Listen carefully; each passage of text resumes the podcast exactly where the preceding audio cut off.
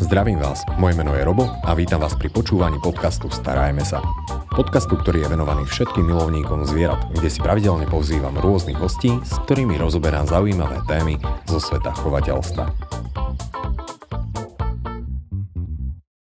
No a dnes už tu máme nášho tradičného hostia, ktorým je Adrian Purkart, ktorý je entomológ, som počul, že už aj mravcológ, ale je to asi chybný názov. Ďakujem pekne za pozvanie. Správny názov je mirmekológ v tomto prípade. Mm-hmm. Takže to vlastne také akoby odvetvie entomológie, čo znamená, že odborník na mravce. Super. Mravce sú zaujímavé tvory, ale v každom prípade chovateľ a človek, čo ma zásobuje rôznymi takými zaujímavými potvorkami, novými. Takže ďakujem za mnoho nôžky, ešte v prvom rade takto. Začať na budúce. No a dnes sa budeme troška venovať hmyzu, predsa len jar sa blíži a všetko sa začína zobúdzať. Mm-hmm. A o hmyze sa toho už pomerne veľa nahovorilo, ale otázne je, že či v dostatočnej miere. A ja by som sa ťa chcel spýtať, že prečo by sme mali vôbec sa starať o ten hmyz? Prečo by sa tak, oplatilo chrániť? Asi mnohí poslucháči teraz zalomili rukami, že sa ideme rozprávať o nejakej téme, že hmyz a skutočne ako tvrdíš, veľa ľudí si myslí, že teda ten hmyz pre nás nie je nejako veľmi podstatný. A skutočne dostali sme sa do doby, kedy tieto otázky ohľadom hmyzu a biodiverzity hmyzu sa čoraz častejšie vynárajú na povrch. A myslím si, že stále je taká situácia, kedy ľudia potrebujú akoby objasniť prečo. Tak v minulosti, možno pred tými 30 40 rokmi, bol ten hmyz skutočne všade a bol bežnou súčasťou prírody. A ľudia, aj keď mali také tendencie povedzme, usmrcovať, zabíjať rôznymi insekticídmi a podobne, tak eh, nebrali veľmi ohľad na to, lebo všade ho bolo stále dostatok. No ale za tých 30 rokov, bohužiaľ, na mnohých miestach v Európe klesla tá biodiverzita o vyše 70%, alebo nielen biodiverzita, ale aj početnosť, to znamená tá biomasa toho hmyzu. Mm. A dospelo to až do takého záveru, že sa to priamo začalo odrážať aj na tej eh, na hospodárstve alebo na celkovom užívaní krajiny človekom. A teda ako náhle si človek všimol, že mu začali peniažky alebo teda zisky na rôznych aktivitách súvisiacich s prírodou a hospodárením výraznejšie klesať, tak začalo sa aj rozprávať hlasnejšie o tomto úbytke hmyzu. Takže asi aj z toho dôvodu teraz vznikajú mnohé kampanie, ktoré sú o mnoho impulzívnejšie, o mnoho aktívnejšie a teda podporujú tie vedecké tvrdenia, že s tým hmyzom by sme mali niečo skutočne robiť.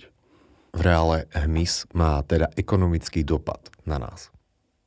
Skutočne áno, pretože na území Európy napríklad tie opelovači, hlavne o ktorých sa najčastejšie rozpráva, tak majú na svedomí opelovanie vyše 70 rastlinných druhov vo voľnej prírode. No a čo sa týka takých tých plodín, alebo teda rastlín, ktoré používame na produkciu obživy pre nás ľudí, tak to môžu byť dokonca až 4 petiny všetkého tej produkcie. Takže ak by hmyz nebol, tak by sme asi celkom hľadovali. No, dá sa, poved- dá sa povedať, že zatiaľ tomu tak je. Mm. Uh, nemáme iné alternatívy, iba to, aby sme mohli podporovať. Teraz okrem samotného podporovania toho hmyzu mm. uh, v tej voľnej prírode. Keby si nám mohol približiť nejaké podľa teba zásadné faktory, ktoré negatívne vplývajú na hmyz u nás alebo v zahraničí, vedel by si nejaké príklady dať?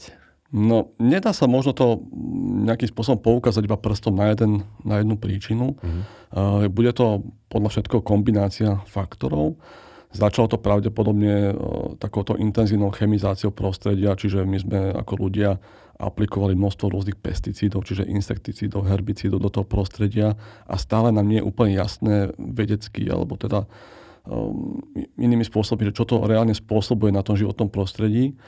Uh, druhá, druhý taký faktor je tzv. fragmentácia životného prostredia, čiže také tie prírodzené biotopy sú od seba akoby čoraz ďalej vzdialené, ľudia um, intenzívne využívajú tú krajinu a, a rozšírujú svoje polné kultúry do takej miery, že, že keď, ten, keď to zvieratko alebo ten živočích alebo ten, tá včielka chce preletieť z bodu A do bodu B, tak má pred sebou čoraz väčšie prekážky, ktoré musí prekonávať, čo vytvára stres pre to zvieratko.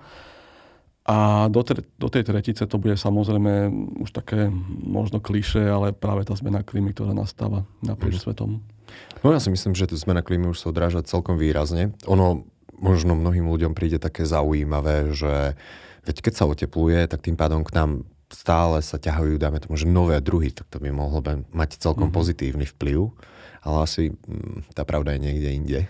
No problém nastáva práve vtedy, že mm, práve aj ľudia v minulosti sa často odrážali od rôznych pranostík a od takých tých nejakých povier, že aha, tak teraz kvitnú tieto rastlinky o dva týždne bude pršať, lebo je také obdobie, kedy 9 z 10 období v tých posledných rokoch pršalo v tom období a jednoducho dva týždne kvitne jeden strom, potom začne kvitnúť ďalší druh stromu a takto sa to postupne v tej prírode akoby strieda a ide to za sebou pekne postupne za tých normálnych okolností.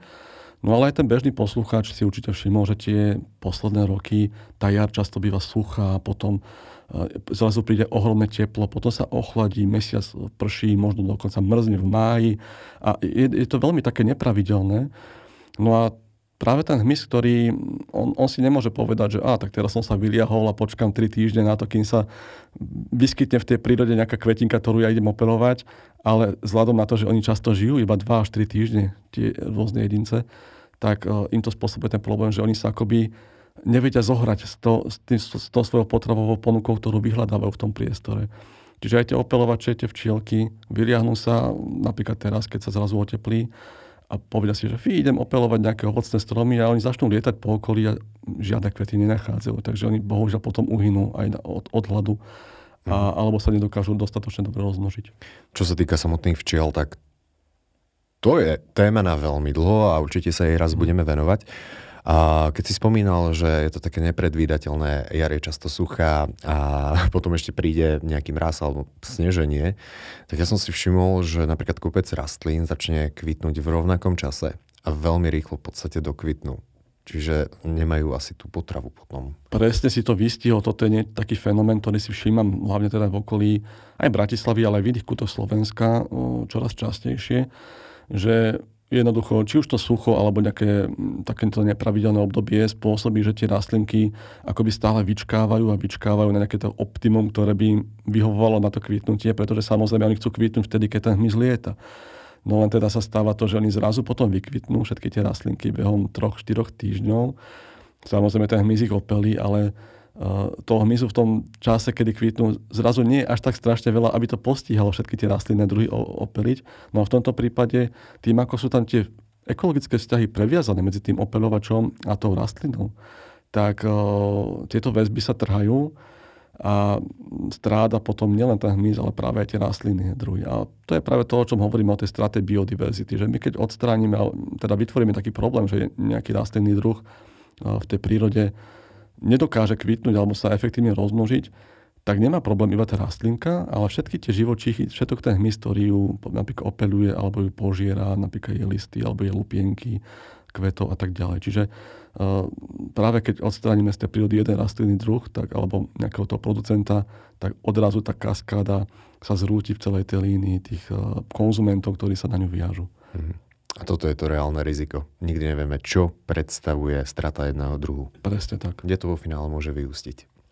Dobre, ak chceme my niečo zmeniť, mm-hmm. tak obyčajne by sme mali začať ako sami od seba. Keď to môžem takto povedať.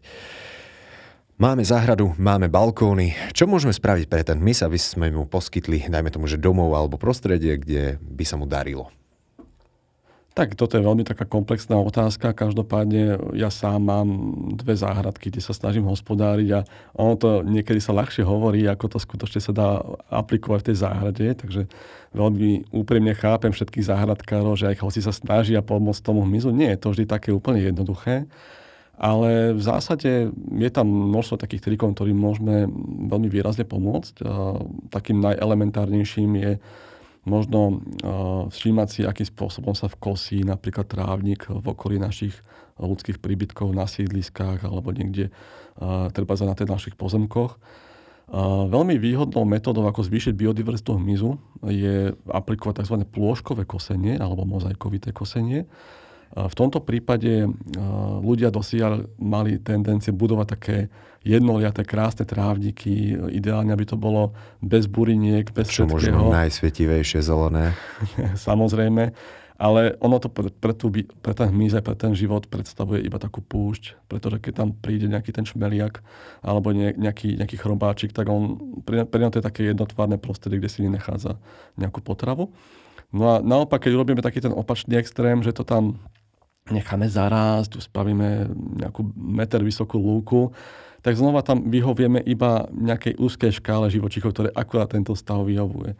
No a z tých ekologických test vyplýva, že ten najoptimálnejší stav je, pokiaľ teda chceme kosiť alebo udržiavať nejaké lučné porasty alebo takéto trávniky, tak napríklad pokosiť možno tretinu toho pozemku, kde sa nám napríklad hrajú psíky, hrajú sa nám tam deti, aby teda možno sa vyhli kliešťom a podobným neduhom ale možno o taký mesiac zase pokosiť ďalšiu tretinu tej záhradky a, a takto postupne na etapy akoby kosiť tú plochu, pretože pokiaľ sa tam vyskytujú napríklad húsenica motýlov alebo rôzne, rôzne živočíchy, ktorým trvá dlhšie ten vývin na tých rastlinkách, tak oni sa poľahky dokážu presunúť na tie zatiaľ nepokosené časti alebo časti tej, tej lúčky alebo toho trávniku, kde ešte ten, ten plošný nejaký úbytok tej biomasy nenastal pokiaľ my to pokosíme všetko naraz, tak my to v podstate zahubíme, pretože tie živočichy zrazu nárazovo stratia e, ten zdroj obživy alebo toho životného priestoru. Tak samozrejme asi záleží aj od toho, akú máme veľkú záhradu, mm. ale inak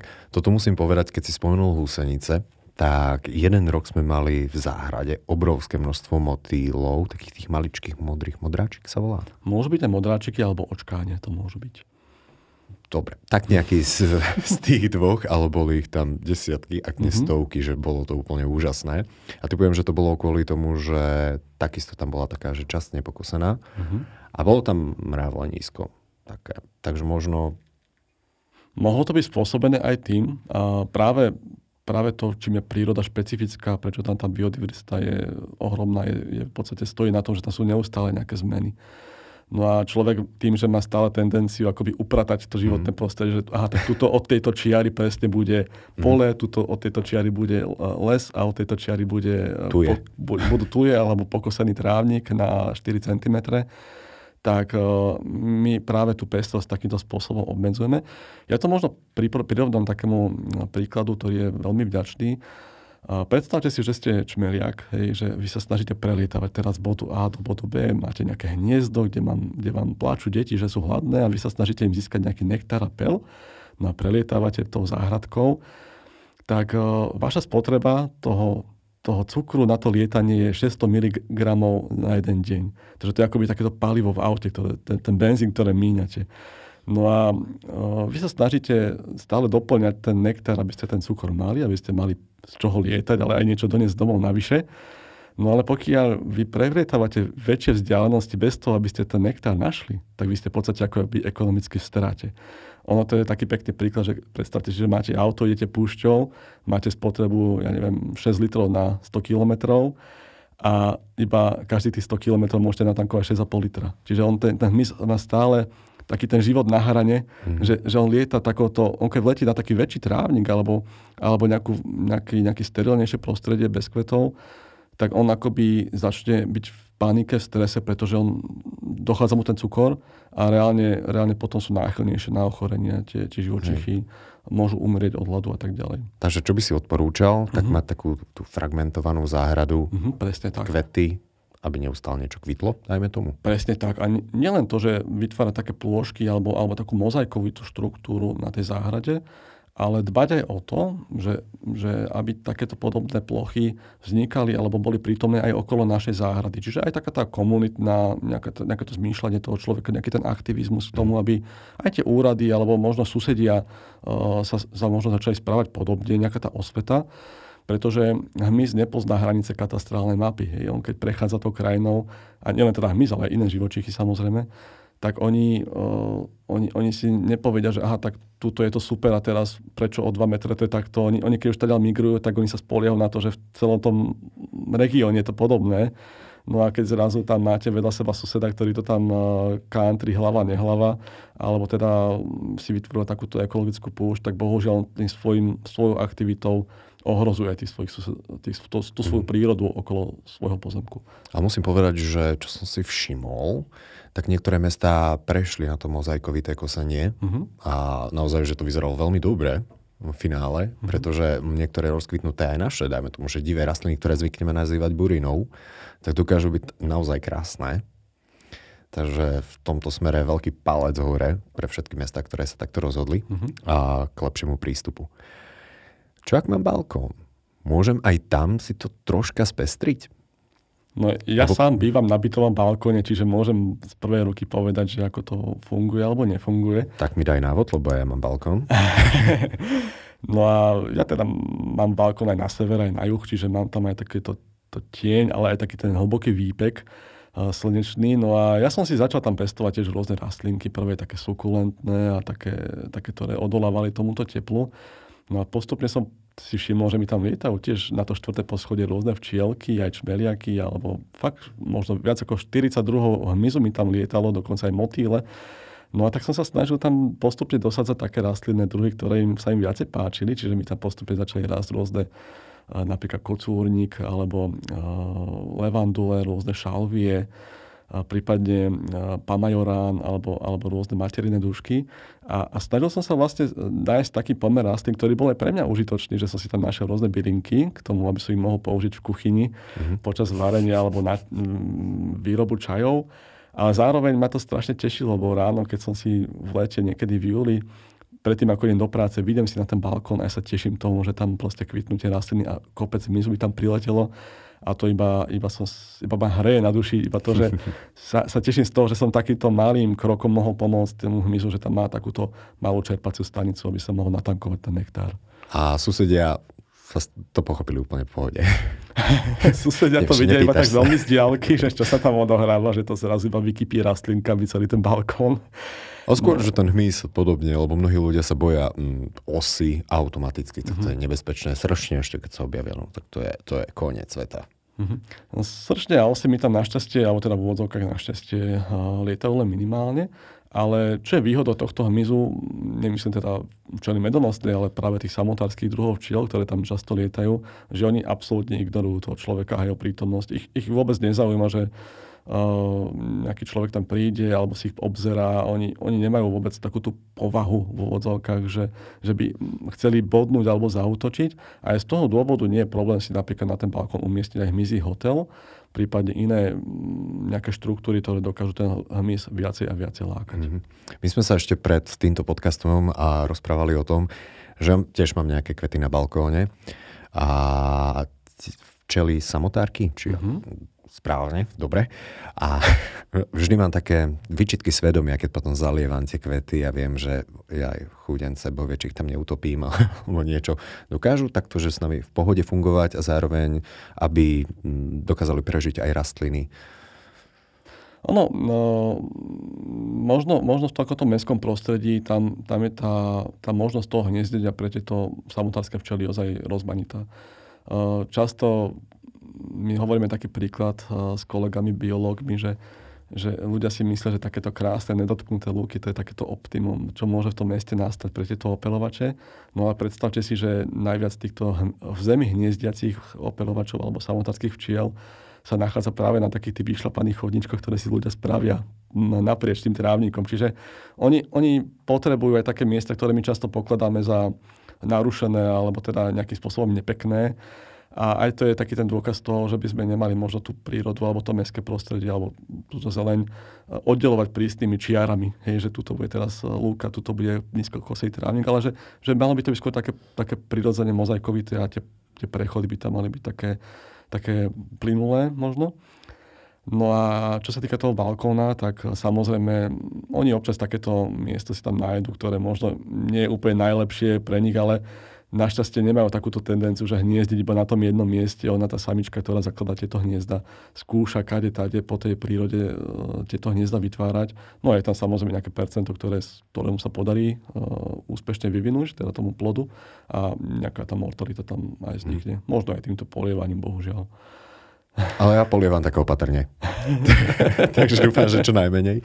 Si spomínal hmyzie hotely, ono... Mm-hmm pred dvomi rokmi to bol celkom taký boom s tými hmyzmi, hmyzími hotelmi. O niekedy im hovorím, že hmyzácké hotely. Mm-hmm. Takže, pardon, za taký čudný názov. A je to fajn? Ako má to v reále vážne pozitívny vplyv na samotný hmyz? Alebo záleží od prevedenia?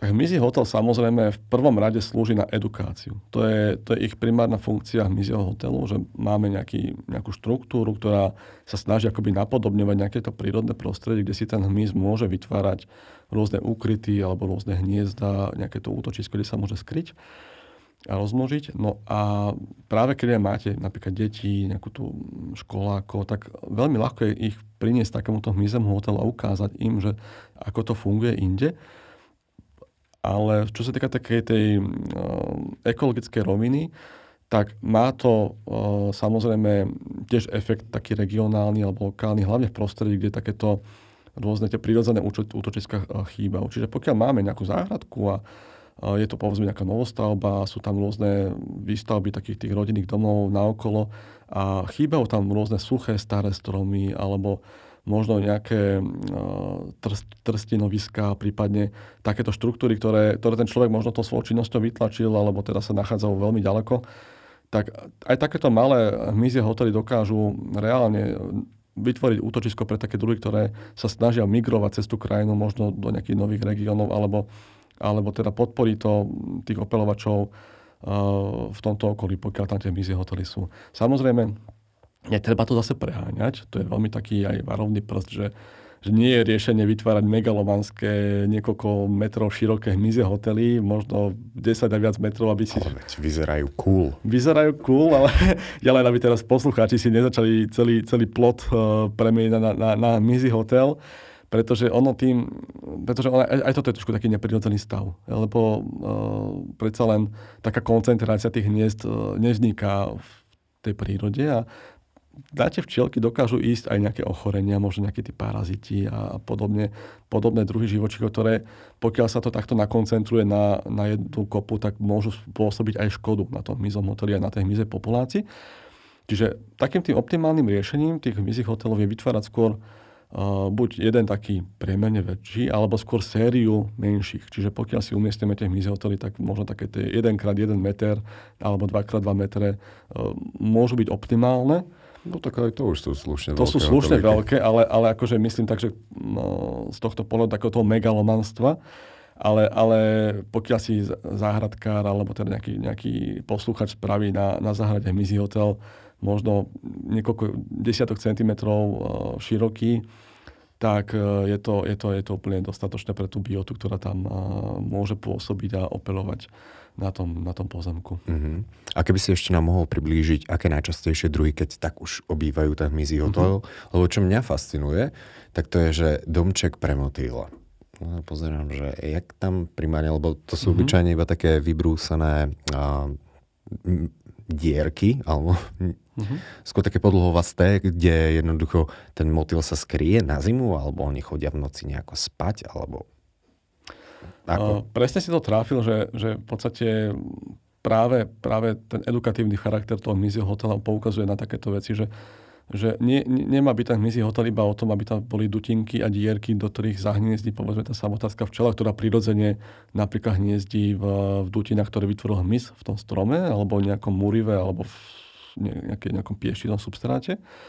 Ale práve, že to má poskytovať aj podmienky na to, aby tam napríklad ten hmyz prečkal zimu. Že, alebo nejaké dáždivé počasie.